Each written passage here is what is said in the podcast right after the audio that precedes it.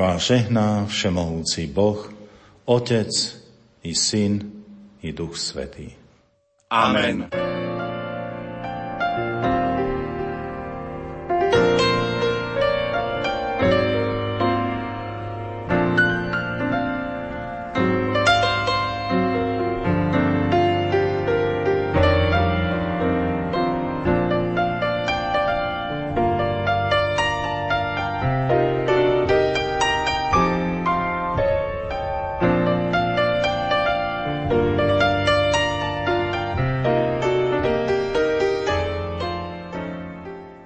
Mojžiš držal palicu a viedol hebrejský ľud v noci stĺpom svetla, vodne oblačným stĺpom. Tým svetlom je zaiste pravda, lebo ona vyžaruje svetlo priamo do všetkých strán. Tým stĺpom svetla je iste Kristus Pán, lebo on zahnal tmu nevery a ľudské vášne prežiaril svetlom pravdy a milosti. Autorom týchto slov je svätý Ambrós, milánsky biskup, ktorý žil a pôsobil v 4. storočí. Patrí do radu známych starokresťanských autorov, z ktorých diel už niekoľko rokov vzniká pekná šnúra slovenských prekladov. Za ten čas si získala celý rad priaznivcov nielen medzi odborníkmi, ale aj medzi širokou verejnosťou. A my sa na túto edíciu s názvom Starokresťanská knižnica pozrieme v dnešnej literárnej kaviarni, ktorú pre vás vysielajú hudobná redaktorka Diana Rauchová, technik Matúš Brila a Danka Jacečková, ktorá túto reláciu redakčne pripravila. Pekne vás všetkých pozdravujem a vítam v štúdiu hostia, docenta Miloša Lichnera, dekana Teologickej fakulty Trnavskej univerzity, ktorý na prekladoch latinských cirkevných otcov osobne intenzívne pracuje. Pozrime sa najskôr na to, ktorí konkrétni autory vlastne sú predstaviteľmi starokresťanskej literatúry. Tak do starokresťanskej knižnice dávame autorov, kresťanského staroveku, to znamená obdobia po uzatvorení novozákonného kanona až po zhruba to 6. 7. storočie. Záleží podľa toho, ako definujeme obdobie patristiky, lebo chápanie, ktoré nachádzame v rímskokatolíckej cirkvi, je odlišné od patristického chápania. Napríklad aj Miňová patrológia, z ktorej čerpáme, tá posúva autorov zhruba až do 10. 11. storočia. Ako dlho vy sa touto témou zaoberáte, touto problematikou? Tak ja sa venujem cirkevným mocom už e, niekoľko rokov.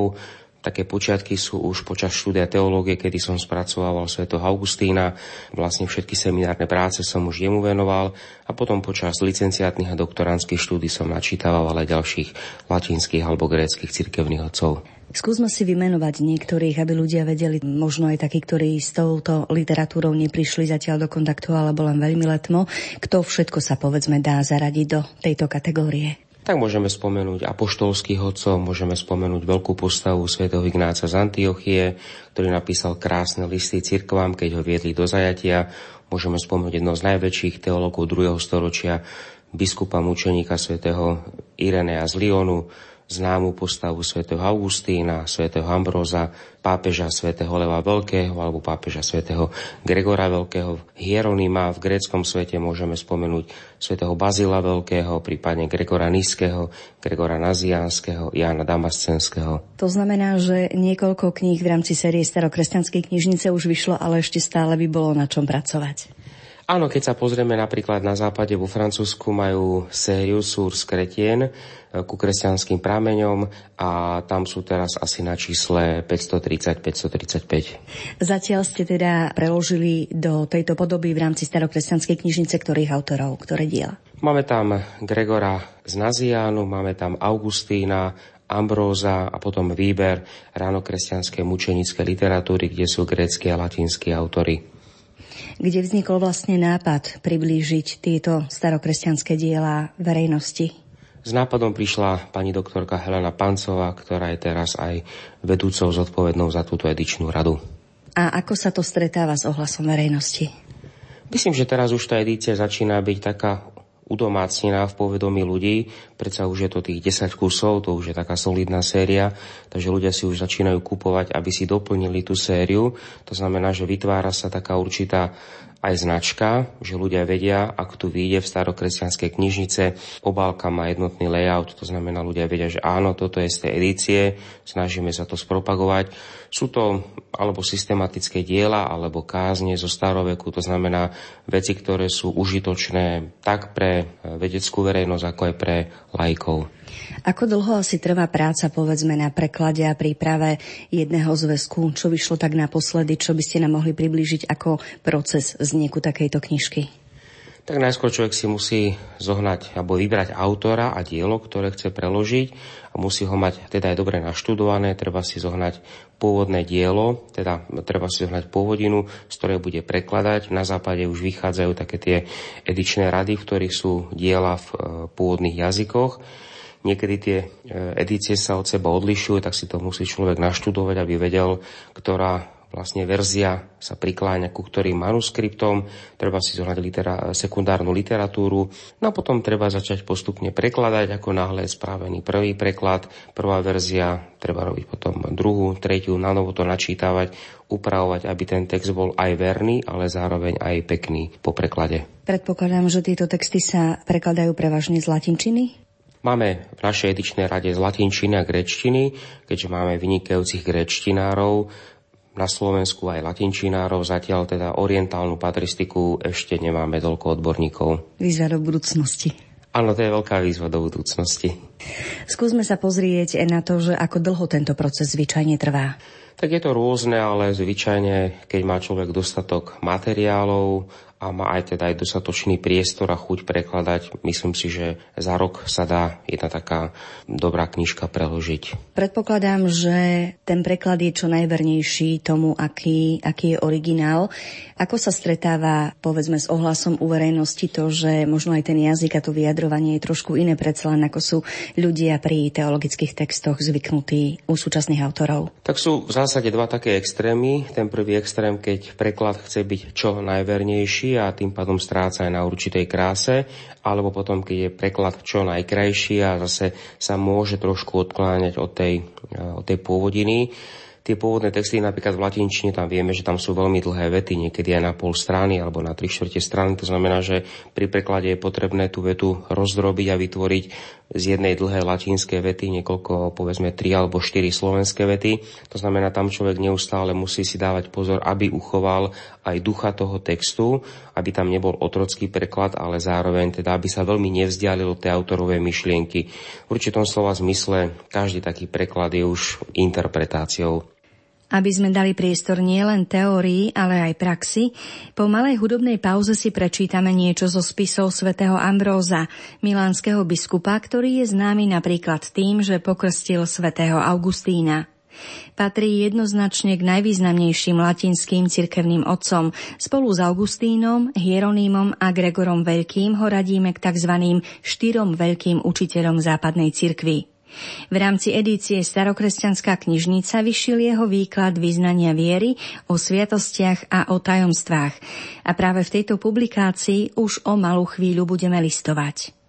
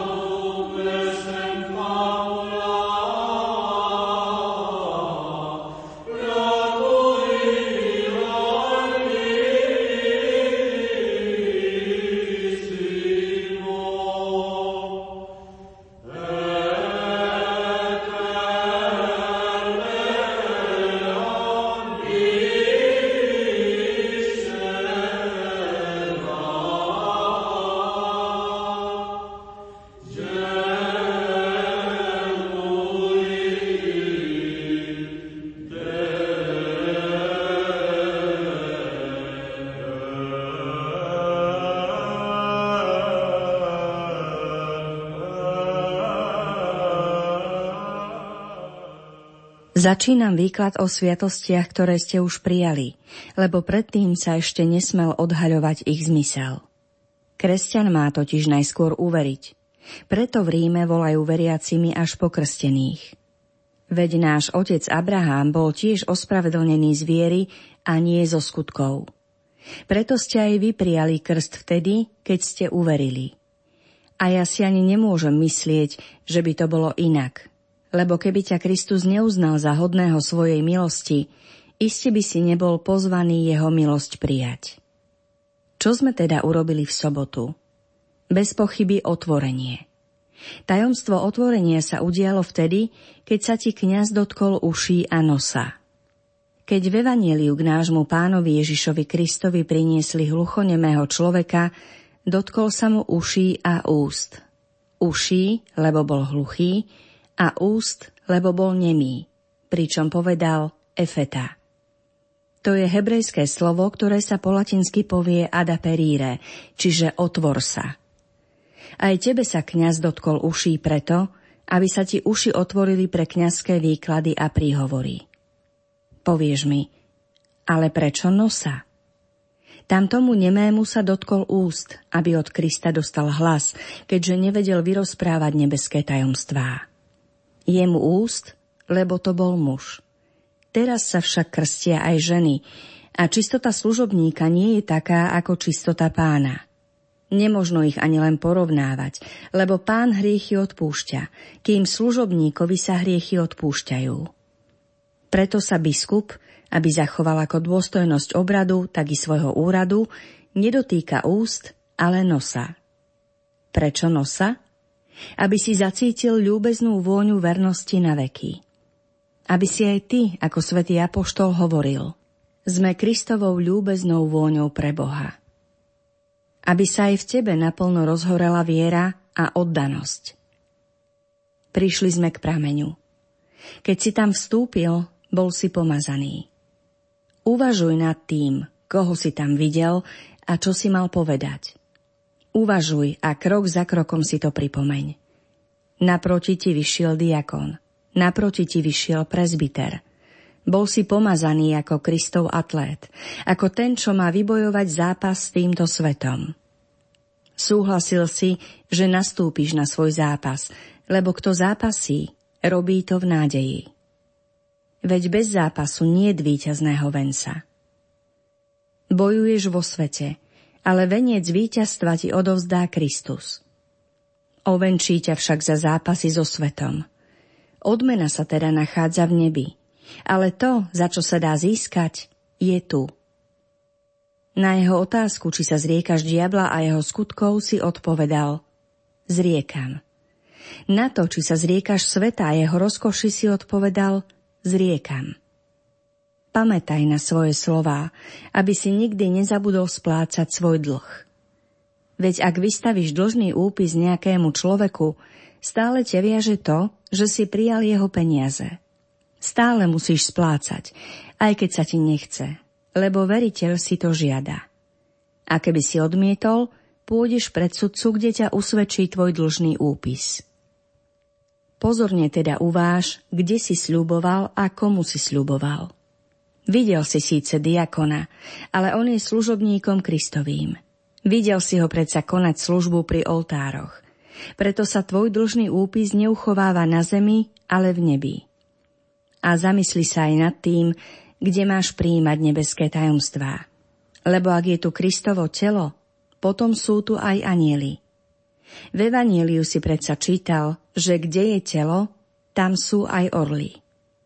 Kde je telo Kristovo, tam sú aj orly, ktoré sa zvyknú vznášať, aby opustili pozemské veci a vydali sa za nebeskými.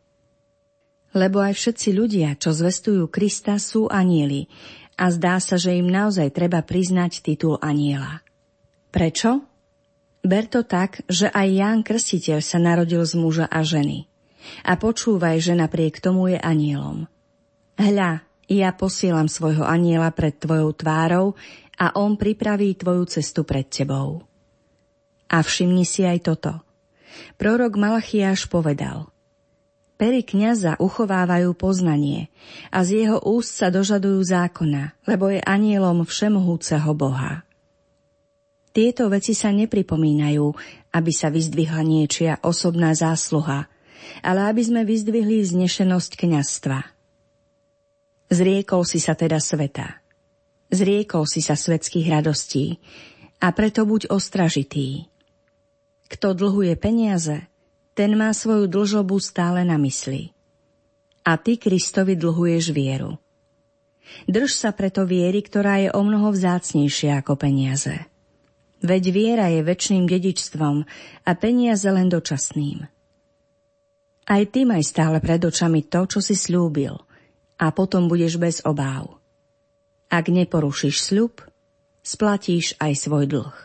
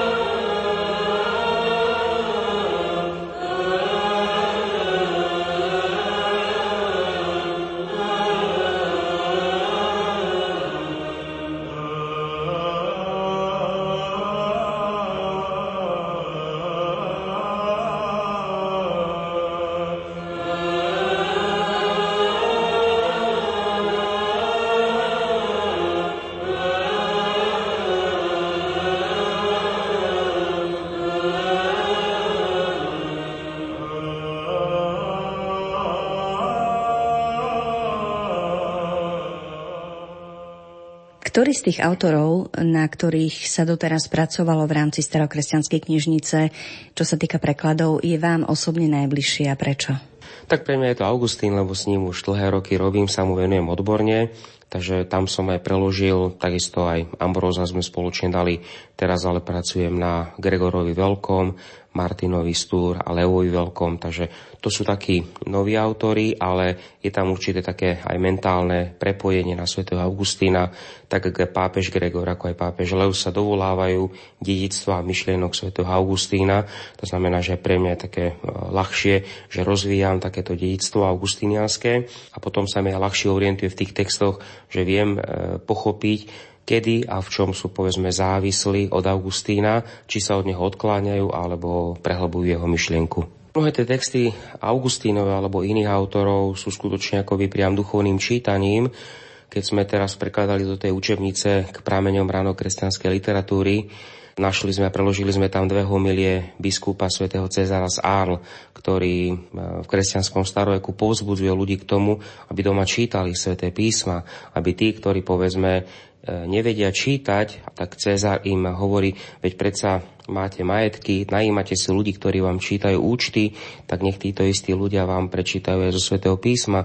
To znamená, že tam vidíme u týchto autorov takú živú, krásnu teológiu, ktorá je pekná a bohatá aj pre duchovný život, ale zároveň je tam aj taká tá solidná teológia a u Augustína sa to tak zlieva, skutočne už, či s ním človek súhlasí alebo nesúhlasí, tak musí povedať, že je to veľmi silné myslenie, je to veľký intelektuál, ale ktorý sa dokázal v tých homíliach prispôsobiť ľuďom, dokázal skutočne tú svoju teológiu náročnú z tých traktátov spracovať takým spôsobom, že tých ľudí vo farnosti v dieceze dokázal aj potiahnuť tou svojou teológiou. To ste povedali veľmi zaujímavo, či s ním človek súhlasí alebo nesúhlasí. Asi tušíte, kam bude smerovať moja ďalšia otázka. V čom sa dá, povedzme, so svetým Augustínom nesúhlasiť? Tak za tých pár stovák rokov bolo veľa, veľké množstvo interpretácií Augustína. Boli obdobia, kedy ho niektorí teologovia brali príliš doslovne, ďalší povedzme vytrhávali z kontextu určitého myšlienky, dovolávali sa ho nesprávnym spôsobom. Povedzme, osobne nie veľmi súhlasím s tou formou interpretácie Augustína, ktorú nachádzame u protestantských autorov, ktorú nepovažujem za vernú Augustínovi.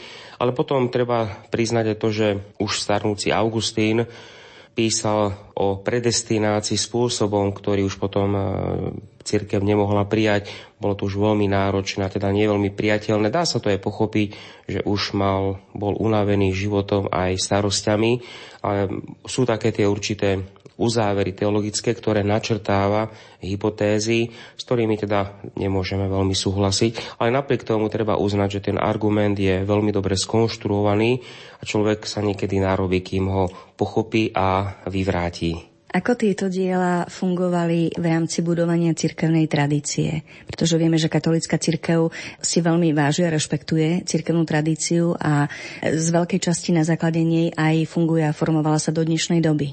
Tak tradícia je spôsob odozdávania toho, tam už je zo samotného slova tradere, to, čo sme prijali, odozdávame neporušené ďalej. V tomto slova zmysle cirkevní otcovia sú takými veľkými protagonistami, zástancami, aby sa neporušené odozdávalo to, čo prijali, to znamená ten základ viery. A preto aj najčastejšie oni vykladajú spôsob a v tomto slova zmysle ich spôsob výkladu svätého písma je tradičný, je odozdávaním tej tradície, odozdávajú to, ako to oni sami prijali, vo vernosti, teda aj cirkvi, ale zároveň aj v tej spirituálnej a intelektuálnej hĺbke. Do akej miery tieto veci ktoré sa prekladajú zo starokresťanskej literatúry, zužitková vo svojom vyučovacom procese Teologická fakulta. Tak tie texty sú veľmi dobré ako sekundárna literatúra. Počas prednášok, keď povedzme sú prednášky z kristológie, ekleziológie, alebo keď sa hovorí o sviatostiach, tak môžeme hneď poukázať na určité texty, aby študenti počuli nielen, že profesor niečo hovorí, ale aby si prečítali, akým spôsobom ten staroveký majster konštruoval svoj argument aby sa na tom aj oni trošku vycvičili a aby pochopili aj to, že tí starí majstri skutočne boli to majstri slova, ktorí vedeli pracovať s tým slovom a že tá naša tradícia je skutočne krásna. Sú aj v dnešnej dobe takí majstri, ktorí povedzme vedia rozvíjať veľmi úspešne a dobre rôzne teologické otázky? Isté sa nájdú, to by sme mohli spomínať veľkých teologov z minulého storočia, von Baltazara alebo Ránera, ktorí vo svojich počiatkoch sa najskôr tiež venovali cirkevným otcom a už keď ich mali načítaných aj nejaké štúdie, tak potom začali robiť vlastnú teologickú tvorbu. Ale takisto dnes e, v Európe máme veľké množstvo mužov a žien, ktorí zasvetili svoj život teológia, ale to už vždycky potom až nasledujúca generácia ocení tých teológov. Ja sa sama vo svojej praxi stretávam s tým, že v poslednom čase ľudia veľmi často vyhľadávajú týchto starokresťanských autorov a ich diela. A to nie len ľudia, ktorí povedzme študujú alebo sa zameriavajú pracovne na túto oblasť, ale aj úplní laici, ktorí sú veriaci a chcú si trošku rozšíriť obzory. V čom môže byť pre takéhoto človeka inšpiratívne učenie? U cirkevných otcov nájdeme nielen intelektuálnu hĺbku, ale aj tú spirituálnu hĺbku a po tej stránke človek nielen, že načerpáva, povedzme, nové teologické argumenty, ale nachádza tam aj určitú spirituálnu krásu, ktorá ho môže v tom duchovnom živote potešiť, môže mu to dať niečo do duchovného života. Tie texty mnohé sú skutočne z kosty literatúry a také sa aj snažíme čo najviac prekladať a tie človeka veľmi obohacujú. Svetý Augustín, o ktorom sme tak najviac hovorili teraz, je zvlášť obľúbený u mladých ľudí. Čím to je jeho spôsobom života tým, že prešiel úplným obrátením alebo, alebo je v jeho spiritualite niečo také, čo môže byť magnetom práve pre mladých? Myslím si, že keď stretávame niekedy aj v súčasnosti človeka, ktorý vie dobre hovoriť, argumentovať, a ktorý má určitý rečnícky talent, tak ľudia ho radi počúvajú. Idú za ním, aby ho počuli a toto nájdeme aj u Augustína. Takú tú vernosť Božiemu slovu, vernosť tomu povolaniu, ktoré, ku ktorému ho Boh povolal, ale zároveň aj ten veľký dar rétorský, starovekí majstri boli všetko rétori. Dnes povedzme človek, ktorý chce byť v štátnej správe, tak študuje právo alebo ekonomiku v rannej cirkvi, to boli všetko rétori. Ak človek chcel byť v štátnej správe, tak musel mať rétorské školy. To znamená, že to boli na slovo vzatí odborníci na rozprávanie, ktorí vedeli dobre rozprávať, vedeli pekne rozprávať, vedeli správne rozprávať a týmto spôsobom dokázali osloviť veľké množstvo veriacich alebo aj neveriacich. Na čom sa v oblasti starokresťanskej literatúry pracuje teraz a kedy sa môžeme zase tešiť na nejaký nový prírastok knižného charakteru? Tak rozpracovaných je viacero, vždy je to podľa edičného plánu, takisto mnohí autori, ktorí spolupracujú, sú na svojich fakultách, kde tiež musia tak e, prizerať na to, čo je v ich edičnom pláne fakultnom, ale momentálne spracovávame život svätého Martina Stúr, a takisto aj svätého Vincenta Lerinského, z ktorého už niečo bolo preložené, ale to by sme tiež chceli v tomto roku dokončiť a vydať, ak sa teda neprihodí niečo iné, že budeme to musieť nejako odložiť alebo tak. O starokresťanskej knižnici sme sa rozprávali s dekanom Teologickej fakulty Trnavskej univerzity, docentom Milošom Lichnerom. Dnešnú literárnu kaviareň pre vás pripravili hudobná redaktorka Diana Rauchová, technik Matúš Brila a redaktorka a moderátorka Danka Jacečková. Ale nelúčime sa ešte úplne. Keďže sme tu dnes veľa spomínali svätého Augustína, bude to práve ukážka z jeho diela Enchiridion, ktoré je v poradí 8. zväzkom starokresťanskej knižnice, z ktorej si prečítame druhú dnešnú ukážku už o malú chvíľu. Pre vás, milí poslucháči, ešte mali prísľub, že jednotlivým starokresťanským autorom sa budeme venovať v literárnych kaviarniach aj samostatne počas nasledujúcich mesiacov. Ďakujeme vám za pozornosť a po malej hudobnej pauze ešte niečo od svätého Augustína, čím sa s vami z dnešnej relácie rozlúčime. Ďakujeme za pozornosť a aj naďalej príjemné počúvanie.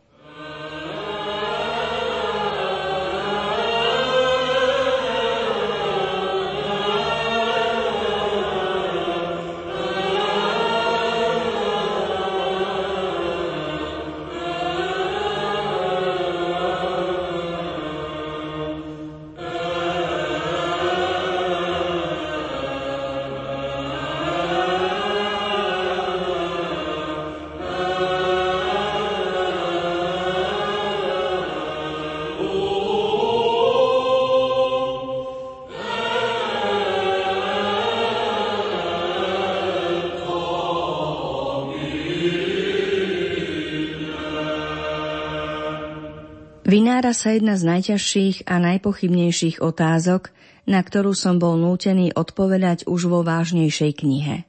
Teda, či spravodlivý môže niekedy klamať. Niektorí totiž pripúšťajú názor, že v prípade vecí, ktoré sa týkajú samej podstaty samého Boha alebo záležitosti týkajúcich sa Božieho kultu, sú prísaha alebo klamstvo dobrými a svetými dielami. Mne sa však zdá, že každé klamanie je hriechom. No predsa záleží na tom, aby sme vedeli, za akým úmyslom a v akej matérii sa klamstvo uskutočnilo. Pretože hriech nie je rovnaký v prípade toho, kto klame, aby pomohol, a v prípade toho, kto klame, aby poškodil.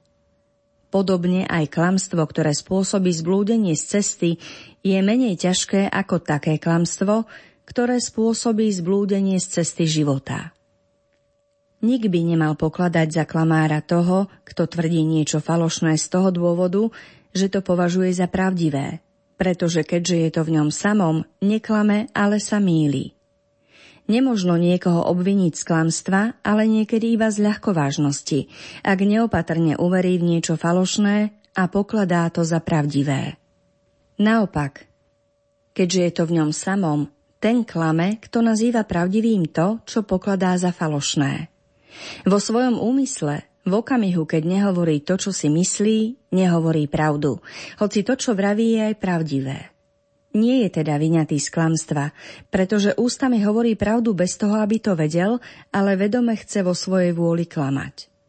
A tak, nevynímajúc povedané veci, ale iba zámer hovoriaceho, je lepší ten, kto bez toho, že by to vedel, hovorí niečo nepravdivé, pretože to pokladá za pravdivé, ako ten, kto má vedome úmysel klamať bez toho, že by vedel, že to, čo vraví, je pravdivé. Tam ten skutočne nemá jednu vec vo svojom duchu a inú vo svojom slove.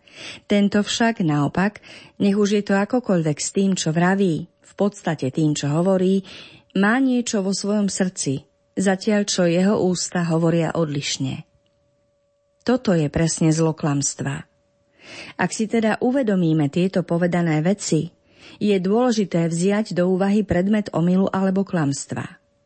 A tak, hoci je to menšie zlo, keďže to patrí ľudskej vôli, Predsa je o mnoho tolerovateľnejšie klamať v tých záležitostiach, ktoré sa netýkajú náboženstva, ako sa míliť v tých bodoch, kde viera alebo poznanie sú nevyhnutné, aby sa slúžilo Bohu.